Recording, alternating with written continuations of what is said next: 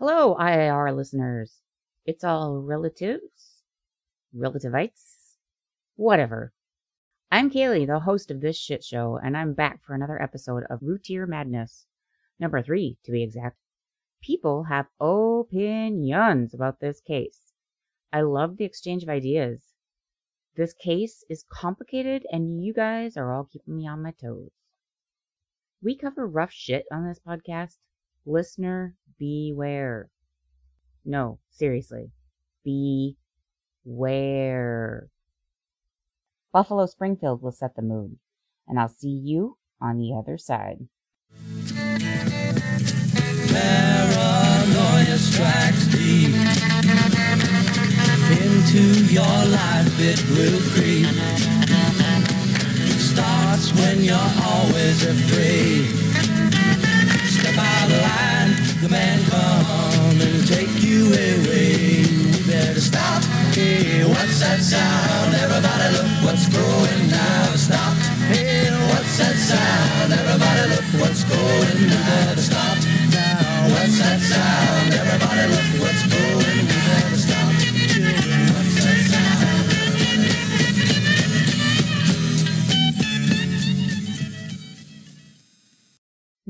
I cover a case, I get to the point that I know it forwards and back before I start to write my scripts. Yes, I will go back and double check my info, and I do make mistakes, but I pretty much know what I'm about before I try to talk to y'all about anything. In the case of the routiers, the more I research, the more frustrated I become. I finally think I at least know why. It's a bifurcated thing. One, there's not enough hard evidence for me to convict her in my own mind, not beyond a reasonable doubt. Two, I can't get a handle on the psychosocial of any of the cast of characters in this case, especially not Darlie. I'm going to try to deal with the evidence first because that's what you should use to convict anyone. We'll go over the character assassination at a later date. The previous episode ended with Darlie in the hospital and the two oldest Routier boys, Damon and Devon, stabbed to death. The Routier home is now a crime scene. Evidence collection is underway. Journalists are at work. Important aside. None of the crime scene investigators made a log of the photos. As in, which photos were taken where and when. In the trial, these are referred to as contact sheets, a term which made me a bit confused because in photography, contact sheets have to do with the actual copies or transfers of the film negatives onto photo paper. In any event, contact sheet in this instance is a log that helps everyone make sense of the photos and how they relate to one another. Contact sheets were not used at the Routier crime scene because the Rowlett Police Department never used them.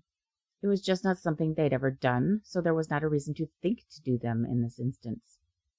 In addition, and aggravating a pet peeve of mine, many of the photos are also missing a measurement reference, nor did anyone number the film rolls. Why is any of this important? One of the main reasons is that, in normal circumstances, a crime scene does and can not remain preserved in its crime scene state for an indefinite period of time. At some point, the crime scene is gonna have to go back to being whatever it was before the crime occurred. Look, sometimes I have a problem coherently expressing myself. This seems to be one of those moments. When you try to figure out a three dimensional crime scene from two dimensional images, it's hard. In particular, if you have no idea what this place looks like in a real life three dimensional space. Your brain will make things fit together in ways they never would in the real 3D world. It's like trying to climb stairs in an MC Escher painting. Only David Bowie can do it. And if you don't get that reference, I'm really sad. It is obvious from the Routier photos that items at the crime scene were moved. When there is no log and no note, the problem becomes that no one can tell which position is the correct one, the position in which the investigators would have first come across those items. Theoretically, how they would have been when the crime was committed. Because this did not happen in this investigation, even Officer Main, the officer who took the crime scene photos, got confused by which image came first during his testimony at trial.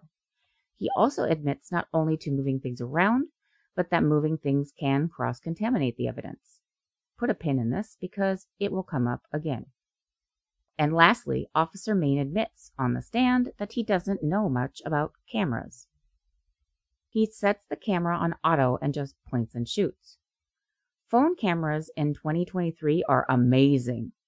SLR film cameras in 1996 could also be amazing if you knew what you were doing.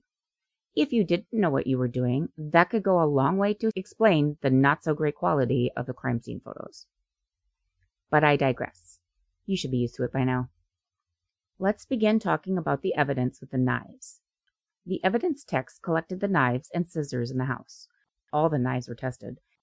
Two knives became of particular interest. In the knife block, there was a bread knife, and that bread knife was found to have a microscopic fiber consistent with the screen that was cut. The implication being someone used the bread knife to cut the screen. Now, some of the talking heads bring up the fingerprint brushes that were used to dust the Routier crime scene and their possible contamination of the knife blade. Many fingerprint brushes are made of similar stuff as the screen, namely fiberglass and the question arose whether the knives had been dusted for fingerprints prior to lifting trace from the knife. If this had been done, there was the possibility that the fiberglass on the knife came from the fingerprint brush. The trace evidence analyst Charles Lynch examined the knife and discovered the screen fibers, and he testified to this at the trial. Lynch looked at the fibers from the screen and the knife with a very powerful microscope called an SEM, and he found them to look the same. In forensics, there are many reasons why no one wants to say that samples A and B are the same. This is why the phrase consistent with is used. Lynch outlines all the reasons the fibers are consistent with one another, and he gives an accounting of the other items in the home with fiberglass, which he compared to the fibers on the knife. None of them were consistent. Lynch also made a comparison to one of the fingerprint brushes in the possession of the crime scene tech who processed the scene for fingerprints. From the transcripts, quote, Question. Let me ask you about one other source of fiberglass. Fingerprint brushes. Are they also made of fiberglass? Answer.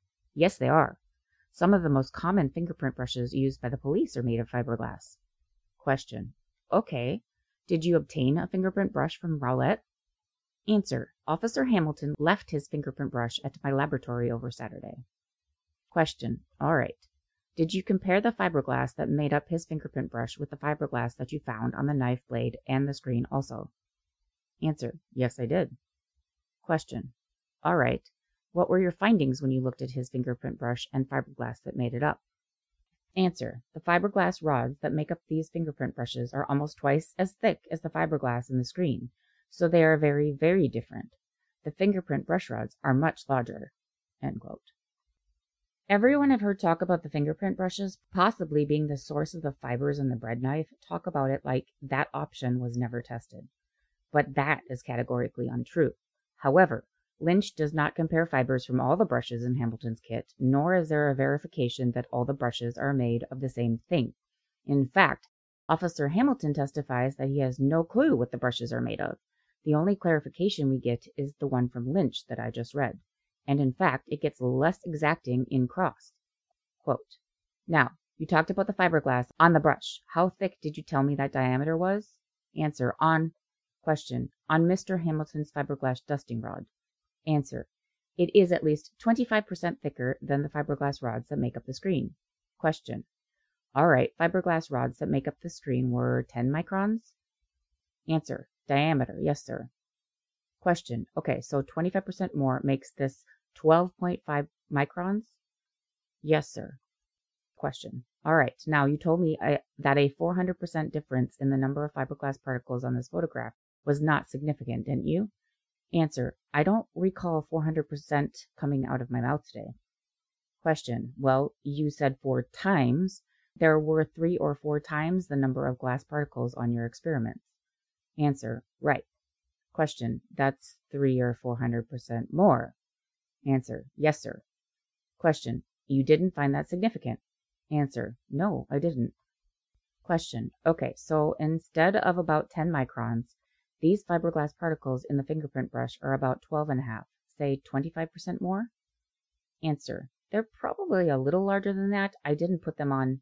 Question, well, those were your words, weren't they? 25%? Answer, I said about 25% more, and before that I said they were almost twice as thick. I didn't do the exact measurement. Question. Well, see, you have bounced around a little bit, haven't you? Answer. The rods that make up the fingerprint brush are much bigger than the rods that make up the screen. Question. Okay. And you told us 25% bigger just a minute ago. Answer. To be conservative. Question. Okay, thank you. Now, and the rods in the screen vary in size too, don't they? Answer. Yes, they do. End quote. So that's about as clear as mud. In 2022, Darlie's appeals team had a microscopist look at the bread knife trace. Well, not the physical trace, because the state of Texas wouldn't let Darlie's team look at it, and especially not touch this evidence. Samuel Palenik had worked in the field for 30 some odd years. Without going into explanations of refractive indices and rubber composition, Palenik's opinion was that a much more nuanced investigation of these fibers could be made to more precisely determine whether the fibers came from a fingerprint brush. So it wasn't as if this avenue wasn't explored, but it wasn't explored to the extent it could have been at the time, and it could be explored even further with the advancements in technology today. Oh, and just to be clear, this debris on the bread knife, not only is there no way to tell how long it had been on the knife, granted, if the knives get used, probably not very long, this debris is microscopic. Using the evidence collection techniques described in the trial, I am not positive this wasn't contamination of some sort. For example, Officer Main testifies, quote, Question, okay, and you removed the stapled evidence tag? Answer, yes, sir. Question, okay, and that is the stapled evidence tag that is now missing. Answer, well, I mean, I opened the bag. I think the evidence tag stayed on the bag itself. Question, well, you told me earlier that you stapled it that when you went back to the car after getting the sock that you immediately went back to the car and stapled the evidence tag at, on as the third item. Answer: That's correct. So when you went back to your car at 9:30, that evidence tag was still stapled to the bag? Answer: That's correct. Question: Okay. And you had to tear that or remove the staple? Answer: Yes. Question: Was it stapled through the evidence tag? Yes, sir. Question: Okay. So you had to remove the staple and Answer. Well, all I did was open the flap. Question. You kept the evidence tag on there? Answer. On the bag itself, yes. Question. Okay, and you were able to just open it up and reach in and grab the sock? Answer. Yes, sir. Question. Well, doesn't that sort of defeat the purpose of securing the bag? Answer. The bag was secure. Question. Well, it's not very secure if I can reach in and get the sock out, is it? Answer. Well, I had full gaining on it. Question. Well, I'm not fussing with you. I'm just talking about. Answer. I had it right there. Question. Why do you staple the bag? Answer. I staple the evidence tag to attach it to the bag. Question. Well, why do you, in general terms, why do you staple the bag? Answer. Well, when I stapled that bag, it was to hold the evidence tag on the bag. End quote. I just can't. The second knife was a chef's knife, which was discovered on the kitchen counter. This is the knife that Darlie is heard talking about in the 911 call, and it is bloody. A mostly irrelevant point of personal contention. Everyone in this case refers to the murder weapon as a butcher knife and the knife block as a butcher block. Are those Texas things? You would think that a state known for ranching would know the difference. Notice the inverted commas around my use of murder weapon. There is the presumption that this is the murder weapon, the chef's knife, but this was not fully and forensically established. Devon's pathologist testified first and would only state that this chef's knife could have made Devon's stab wounds, but that there was no way to tell for sure. Damon's pathologist testified after Devon's, and the prosecution was smart enough not to ask more than, Is this knife consistent with Damon's wounds? which she confirmed. The reason there is a question about this knife at all is that Devon's blood was not found on this knife, only Darlie's and Damon's. If Devon was stabbed first, it is completely possible that his blood was essentially wiped off by the subsequent stabbing of Damon and Darlie. It is also possible that there was another sharp implement involved. The neighborhood the Routiers lived in had an alley running behind the houses, and interestingly, in search of that alley, Sergeant Ward discovered three houses down from the Routiers, the neighbors had been doing landscaping. The landscaping project was in mid production. In that yard, there was a partially installed portion of edging and two knives.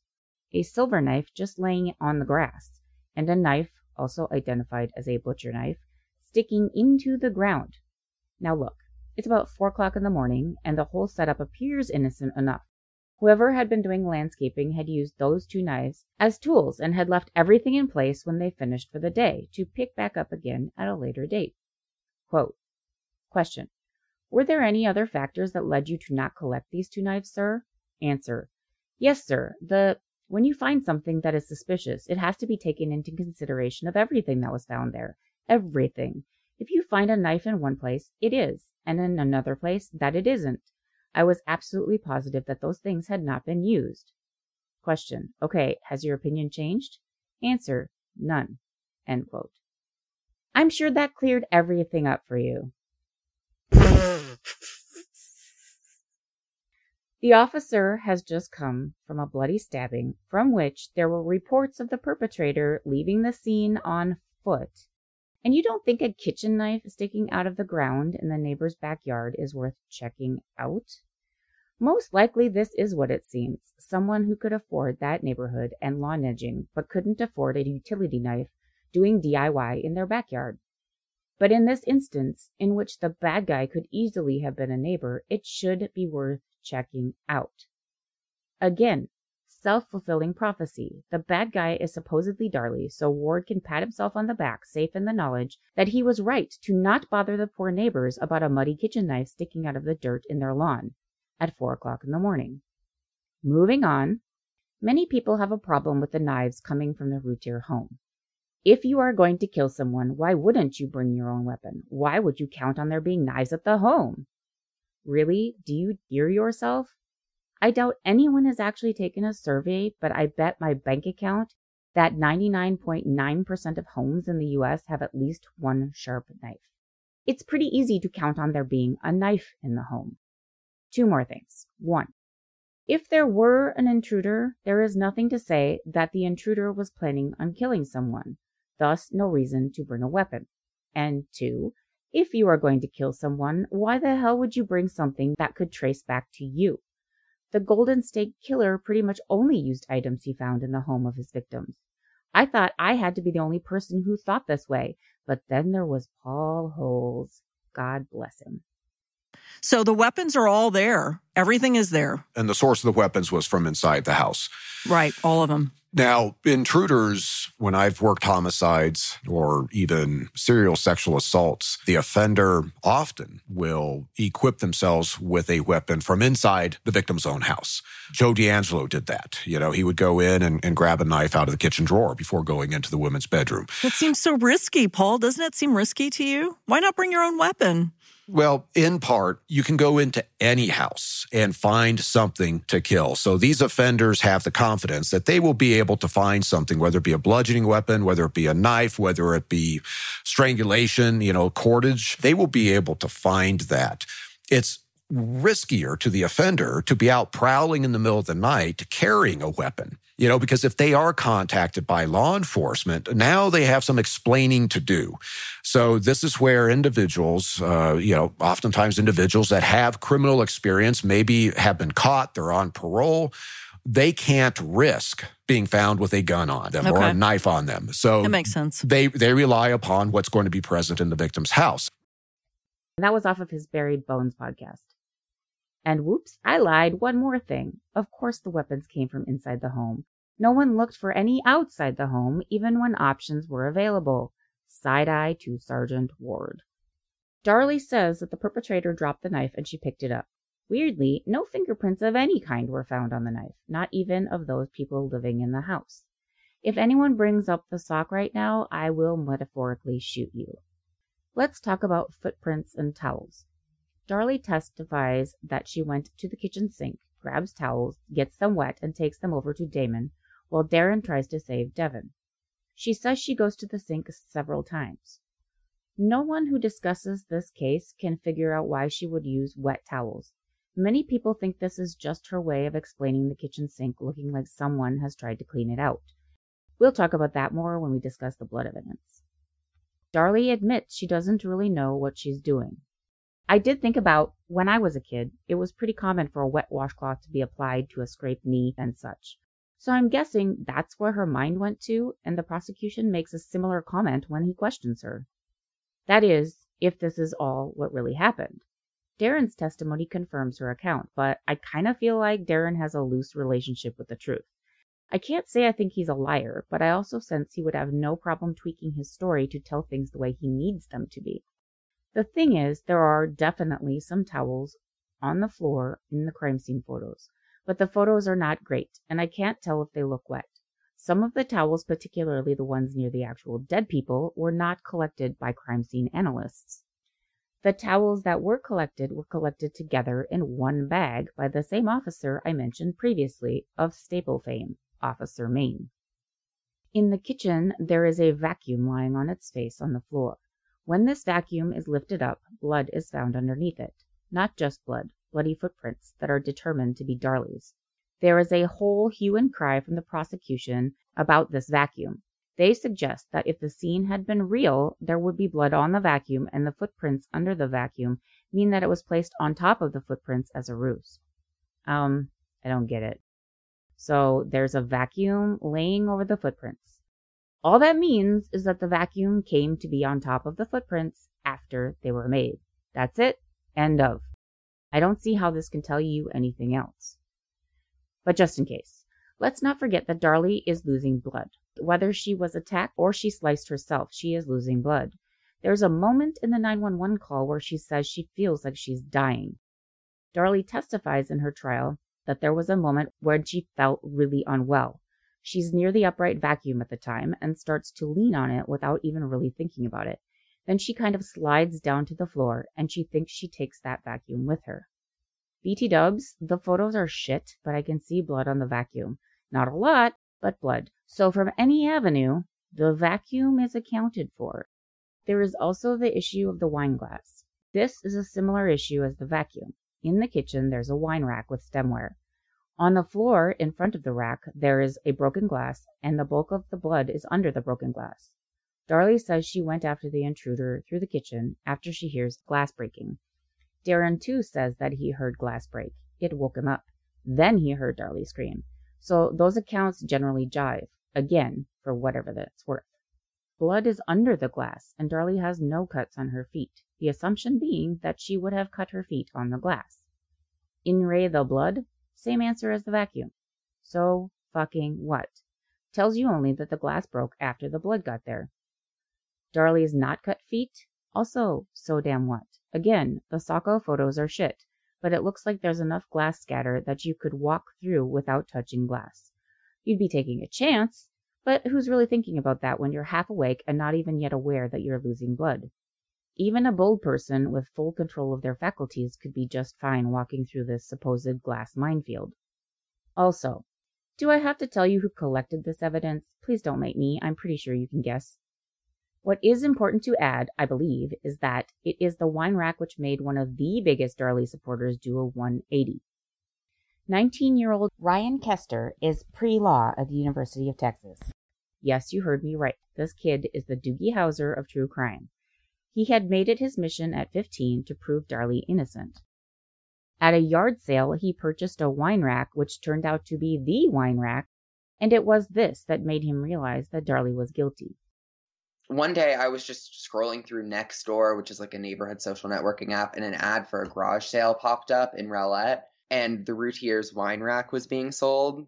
I don't know that they knew it was the Routiers wine rack. I don't think they did. The people couldn't remember where they had purchased it from. So we can't verify that the wine rack I have is the actual one from the house versus an exact copy, but the wine rack was sold off in an estate sale to help fund Darlie's legal defense. The Rowlett police did not take it into evidence, so it's very probable that I have the wine rack.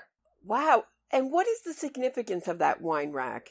The significance of the wine rack, it was probably one of the most hotly debated issues at trial in terms of the old school forensics. In the Routier's kitchen, the wine rack kind of set against a wall and in between the wall and the island. So it was a pretty narrow space. Darley had said that she heard the sound of glass breaking, and the police arrived and saw that there was a wine glass that had been shattered on the kitchen floor. And that was obviously next to the wine rack, and one space was missing for a wine glass holder on the wine rack. So there was the debate as to whether or not the wine glass could have fallen off of the wine rack if somebody had just kind of bumped into it. The wine rack is about six and a half feet tall and made of metal, and it's a very, very stable wine rack. And the only way that I could ever get the wine glass to fall off of it was by basically hitting it with enough force that one of the wine glasses would shatter against the other ones. And I only got it to do it one time, and the entire wine glass basically shattered. And even then, in the top of the prongs, there's this built in safety mechanism. So the base of the wine glass was still in the prongs. And that contradicted Darlie's story because the wine glass was completely out of the prongs that were holding it. That was from his interview on Roberta Glass's podcast. So here's my problem with this. There's nothing to say that the glass was in the wine rack in the first place. It could easily have been sitting on the counter or on the wine rack, just not in one of the slots intended for glasses. Frankly, that would make swiping it onto the floor super easy. Ryan, your Matlock moment isn't really Perry Mason worthy. Lastly, for today, I want to address the potential entrance slash exit from the garage window. For me, it is this part in the theory of the crime that has the biggest leap of logic. Where I live, garages do not have a lot of windows, so it took a minute for me to get a handle on this situation surrounding the Routiers garage. This garage is attached. It is in the rear of the house, and the side which faces the interior or the yard side of the garage has so many windows it is easy to mistake it for an enclosed porch or sunroom. The purpose of all these windows that only your vehicle will be enjoying is beyond me. Just like many sunrooms, though, the windows basically run from ceiling to floor, and they are big windows. With no obstruction, window open wide, screen absent, nothing in front of the window on either the in or outside, a full adult human can duck in and out of the lowest windows without batting an eye. There are actually videos of Darren doing just that. These were made when people started questioning whether an intruder could have gotten in and or out through that window without leaving a trace. The problem is that this window was not unobstructed on the night in question. First of all, the screen was in the frame. Yes, it was cut, but it still restricted the opening, and I'm not convinced that an adult could have made it through without at least a tiny bit of a struggle. In addition, there was a cat cage sat against the window wall, and it was covering about half of this particular window. This cage, by the way, was not the kind that could be stepped over or shoved aside. It's probably at least six feet tall and three feet wide. It looks like the same construction principle as a rabbit hutch. There's a multi-level cat tree inside. This thing is not going anywhere quick. The cut to the screen was pretty much in the center. If there had been nothing in the way, maybe, maybe someone could have gotten through okay. But with the cage partially obstructing movement, nope, that is not going to happen. On the it was an intruder side of the equation, this strongly implies that the cuts were made from the outside rather than the inside. Again, cat cage in the way if you're trying to cut the screen from the inside. It was dark at 2 a.m., so it is possible that an intruder cut the screen and then noticed there was a cage in the way. But then the question is begged how did somebody get inside? Some people make the point that there is no reason to cut a screen because screens are made to just pop out of the frame. But that presupposes that the perpetrator knew this fact. As a kid, I'd been told this, they pop out. But I actually tried to do this a couple times, and it's a lot harder than you think. A knife would be easier. So the perp gets in the backyard and cuts the screen and then realizes that the window is blocked. He abandons using the window. And then what? How does he get in? How does he leave? To be fair, having no explanation does not mean it did not happen, but I would like this explained if we were going to accept the intruder theory. Next time, I'll talk about the blood evidence and finish up the evidence discussion. You will have to wait a week or two for that because I will be recuperating. Eric Clapton will see you out, and I'll talk at you next time on It's All Relative.